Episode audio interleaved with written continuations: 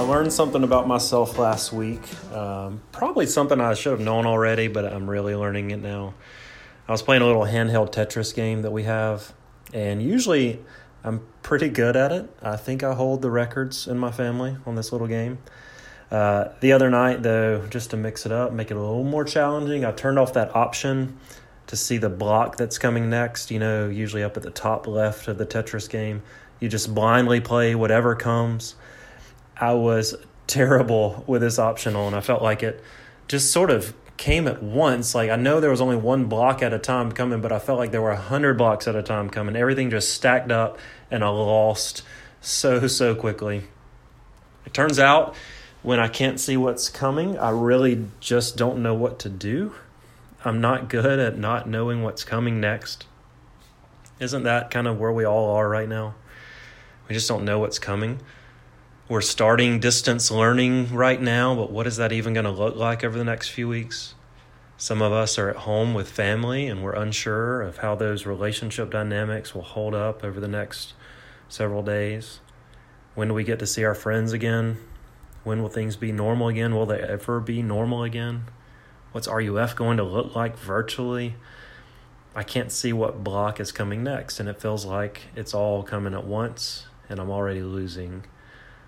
I'm not good at not knowing. So, while we live in this time of not knowing, let me remind you of a few things that we do know. Number one, we know that we are called as Christians to love our neighbors. That should inform the ways we relate to people from a distance and to follow the advice of our leaders of doing what we can to slow down the spread of this virus.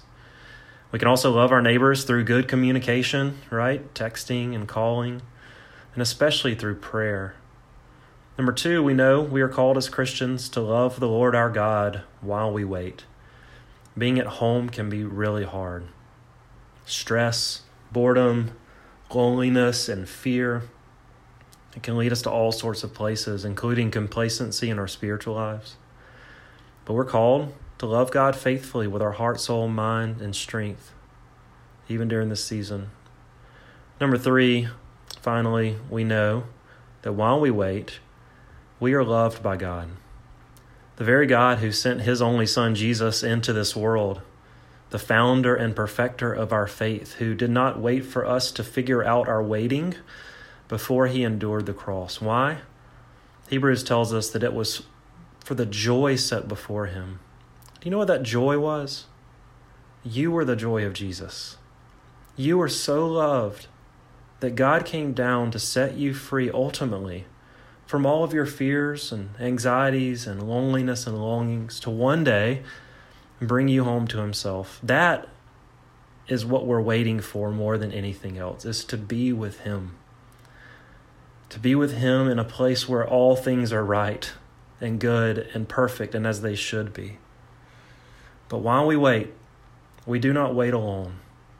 God is with us in Christ, our Emmanuel, through His Spirit.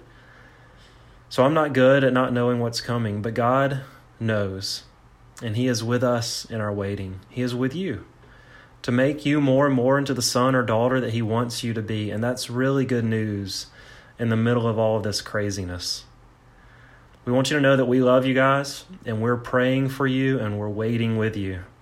Because no matter our distance, we are still together in the gospel. Take care.